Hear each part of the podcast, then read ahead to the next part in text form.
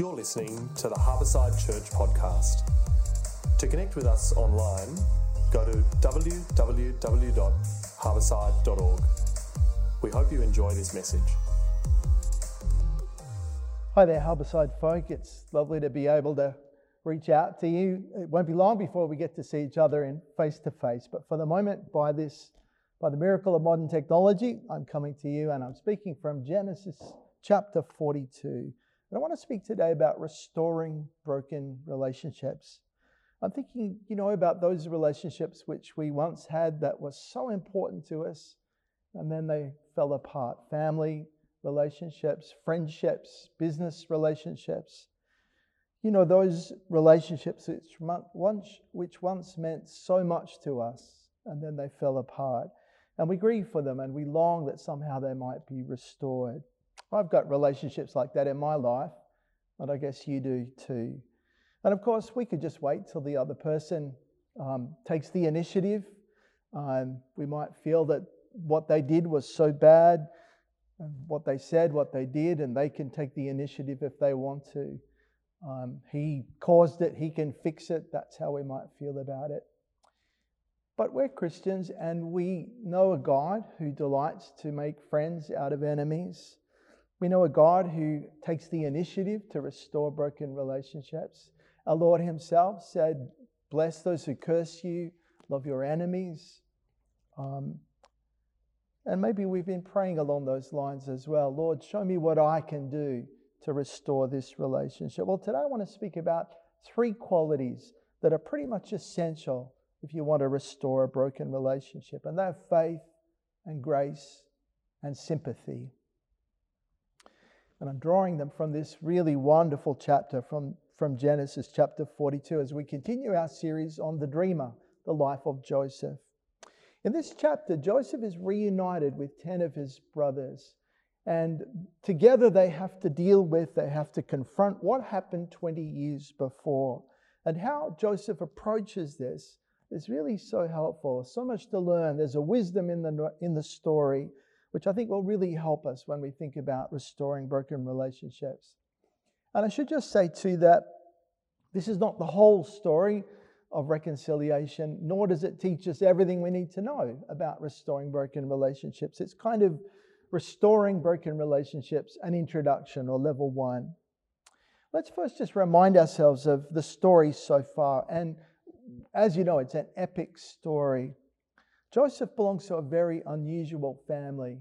And their family story was that their, Joseph's great grandfather Abraham had an encounter with God that led him on a nomadic journey in search of a promised land in the hope of becoming a great nation and then somehow of blessing the whole world. Now, that sense of destiny was passed on from Abraham to his son Isaac and from Isaac to his son Jacob. Now, Jacob had four wives and 12 sons. That's right, four wives, 12 sons. What could possibly go wrong? Well, a lot did go wrong. And a lot that, one of the big problems in that family was Jacob's favoritism. Of his four wives, he loved Rachel the most. And of his 12 sons, he loved Joseph and Benjamin the most, the sons of Rachel. And it was this favoritism that got Joseph in trouble in the first place. Remember the special coat that Jacob made for Joseph. Remember the dreams of sheaves of wheat bowing down and the sun, moon, and the stars bowing down. Dreams about how Joseph's whole family would bow down to him. No wonder then that his 10 older brothers hated him. And no wonder then on that day, back in chapter 37, some 20 years before, um, they saw him coming in the distance and said, That, here comes that dreamer. Let's kill him. Well, in the end, they didn't kill him. They sent him away with some traders heading towards Egypt. And that was the last they saw of him until this day, the day we read about in Genesis chapter 42. In the intervening 20 years, Joseph has become very successful and is the governor of Egypt and the second in charge.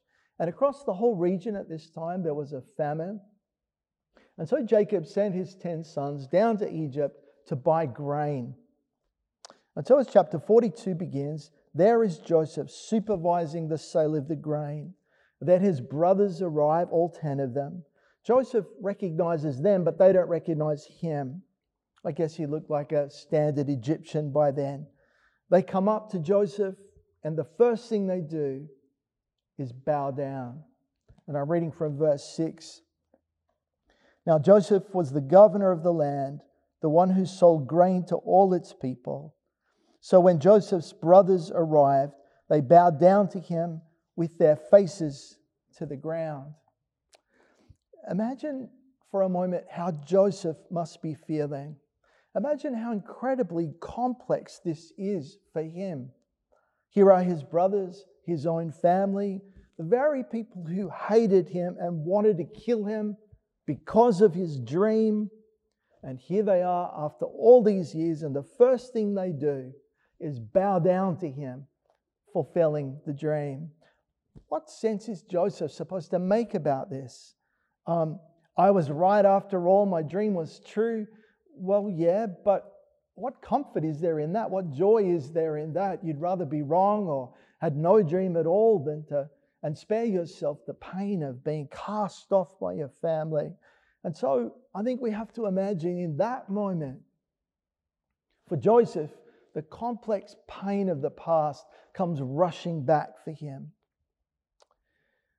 Sometimes when we think about Joseph, we portray him as kind of the wise problem solver, as if his wisdom and success allowed him to kind of engineer a family reconciliation. I don't see it that way at all. I don't think Joseph expected any of this. I'm pretty sure Joseph did expect his brothers to turn up that, at that time. I'm pretty sure also that he intended to stay hidden from them because it says in verse 7 that he wanted to pretend to be a stranger and he had decided in advance to speak through an interpreter. And I'm pretty sure as well that Joseph just did not want that tragic chapter of his life reopened. Um, Joseph was now married. He had two sons. The first of his sons he called Manasseh. Manasseh is like the Hebrew word for forget. And when Joseph explains why he chose that name for his son, he said, God made me forget all my troubles and all my father's household. Joseph thought he'd forgotten the past. And then his brothers turn up and bow down to him. And in verse 9, we read, Joseph remembered his dreams. I don't think Joseph wanted this. I don't think Joseph intended it. And I think from this moment on, Joseph was improvising, just winging it, making it up as he went along. And you know, I'm pretty sure resolving broken relationships is always like that. And that's because we're always working from the inside out. We were active participants in the breakdown of the relationship, we have to be active participants in the restoration of the relationship. And in that space, everything is subjective, everything is negotiable, everything is arguable, nothing is stable or secure. Sure, we can stabilize things for ourselves if we insist that we know what went wrong, or we insist that we know how the other person is going to fix it. That will make us feel stable and secure. But it won't restore the relationship. Um, it's too one sided. Relationship will only be restored um, by opening ourselves up to the other person, by sharing the load, by meeting somewhere like halfway. And what that means is opening ourselves to an unpredictable process. And I think that's what's happening here in Genesis 42. Against his better judgment, against his preference, Joseph is caught up in a process. Um, and so here we have Joseph suddenly, surprisingly, against his better judgment, swept up again into the whirlwind of his family life. Now, this is no longer the foolish 17 year old that we met earlier.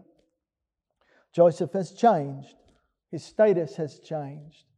Before, Joseph had nearly no power.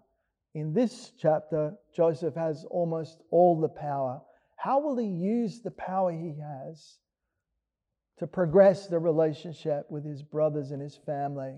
And that brings us back then to the question of the basic qualities we need as we exercise the power that we have in the relationships we are a part of. So, basic qualities we need to address the broken relationships in our lives faith and grace and sympathy. Let's start with faith. Joseph speaks harshly to his brothers. You can, we can forgive him for that, I'm sure. He accuses them of being spies and he throws them in prison. You can imagine him thinking, You can have a few days in a, an Egyptian prison. I had two years there. You can have a couple of days. Of course, um, the brothers deny that they're spies, and their explanation is, We're just a family. We're not, we're not a nation. We're not agents for another nation spying on you. We're just a family in need. And in the course of telling the story of their family, they reveal that their father Jacob is alive and that their brother, uh, not by name, but that they have another brother and that he is also alive and well and with their father. So Joseph has an idea, he has a plan really, and the plan is that nine of the brothers will stay in Egypt and one of the brothers will go home and get Benjamin. It's kind of a test of their truthfulness the logic is, you know, you say you have another brother, well, go home and get him and bring him here, and that will prove that your alibi is true. But of course, it's more than that, isn't it? Because Joseph knows they've got another brother.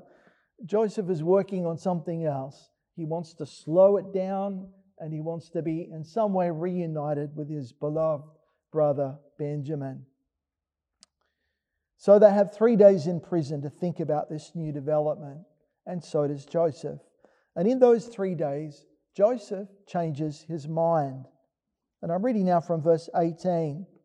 On the third day, Joseph said to them, Do this and you will live, for I fear God. He's about to tell them the new plan, but before he does that, he says, I fear God. He speaks about God. And I think I don't think he means I'm afraid that God will do something to me or us. He means I revere God, I honor God, and somehow his awareness of God, his respect for God, has led him to change his mind. And this, I think, points up the first quality we'll need if we're to work towards the restoration of broken relationships, and that's faith in God.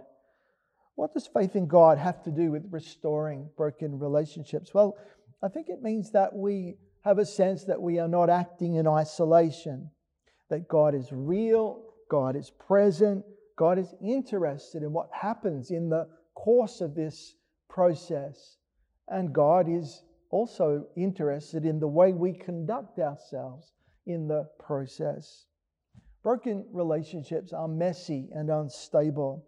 But to trust God in the midst of a messy relationship, well, that's an anchor in the storm.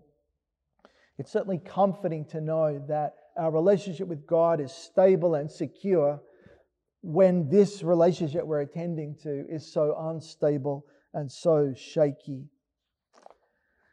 In my experience, though, faith in God is not an anesthetic. Faith in God, in the context of trying to restore a broken relationship, it doesn't numb the pain, but it does make us braver. It makes us more courageous.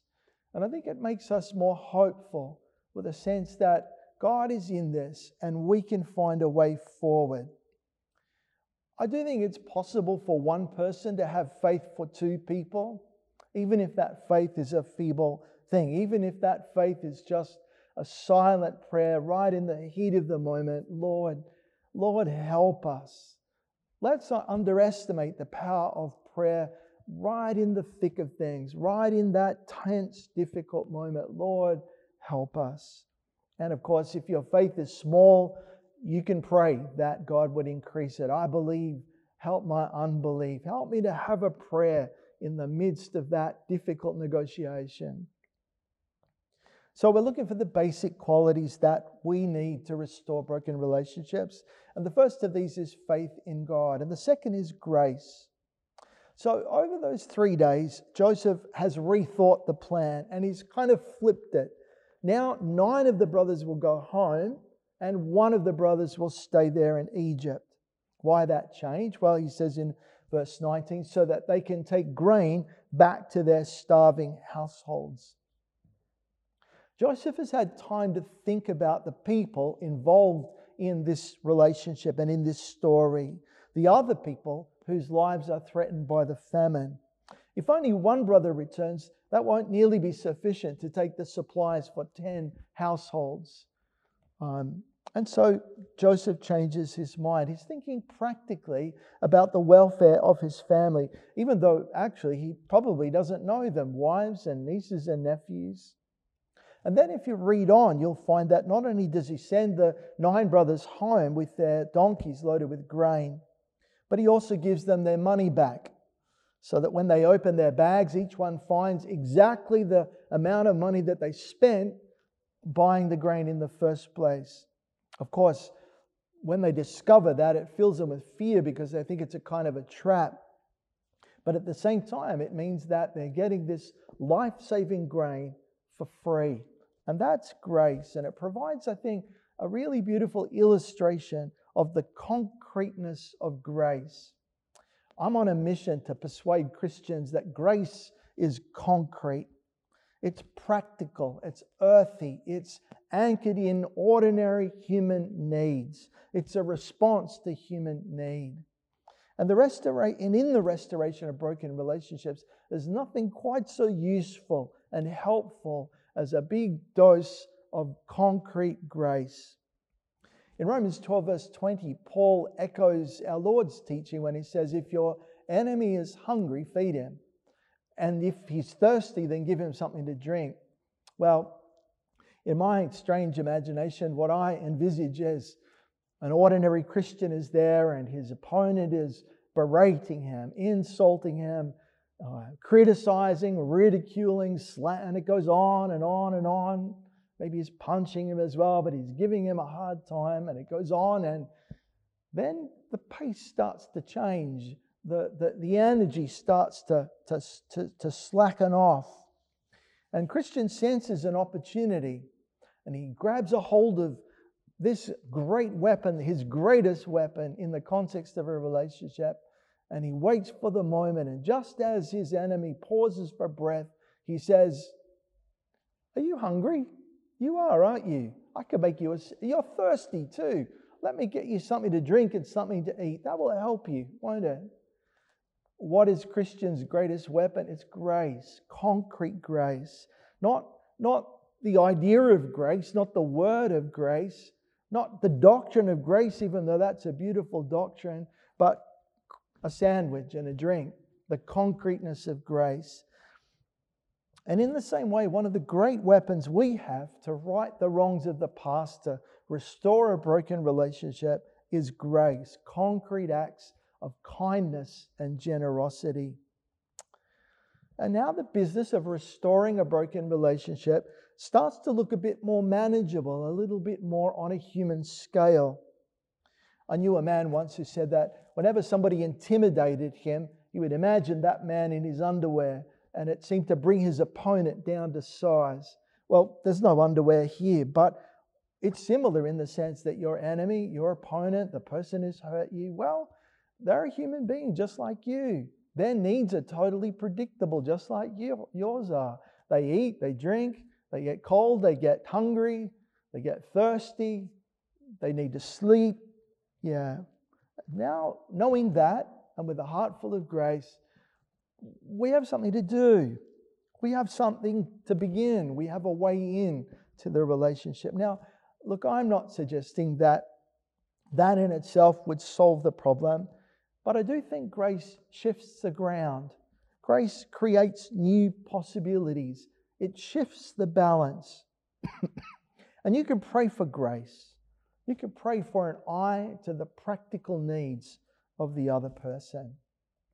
So, faith and grace, two qualities that we need if we set out, as we set out to restore a broken relationship. So, Joseph explains the new plan to the brothers. And this leads us to the emotional high point of this passage and to the third of our qualities, which is sympathy. At this point, the brothers start speaking among themselves in Hebrew, and Joseph is listening in. He can understand them, of course. He can understand everything they're, they're saying. And this is what they say to each other. And I'm reading from verses 21 and 22. They said to one another, Surely we are being punished because of our brother, because of Joseph. We saw how distressed he was when he pleaded with us for his life, but we would not listen. That's why this distress has come upon us. And Reuben said, Didn't I tell you not to sin against the boy? But you wouldn't listen, and now we must give an accounting for his blood. What's the emotional tone of that conversation that Joseph is listening into? It's distress. You'd think the brothers would be pleased at this point because plan B is better than plan A. Now, nine of the brothers get to go home. Nine of the families will get food. Well, all of them will, but nine get to carry it back. You'd think that would be a good outcome. So, why are they distressed? Well, their distress tracks back to that day 20 years before when they betrayed their brother Joseph. Did you see how vividly they remember that day? He pleaded with us for his life. We saw how distressed he was, and we wouldn't listen. The suffering of Joseph all those years before was still alive in them. His distress that day was still inside them, as real in them as if it had happened the day before. And what about Joseph? What's happening to Joseph as he listens to his brothers? We read in verse 24 he turned away from them and he began to weep.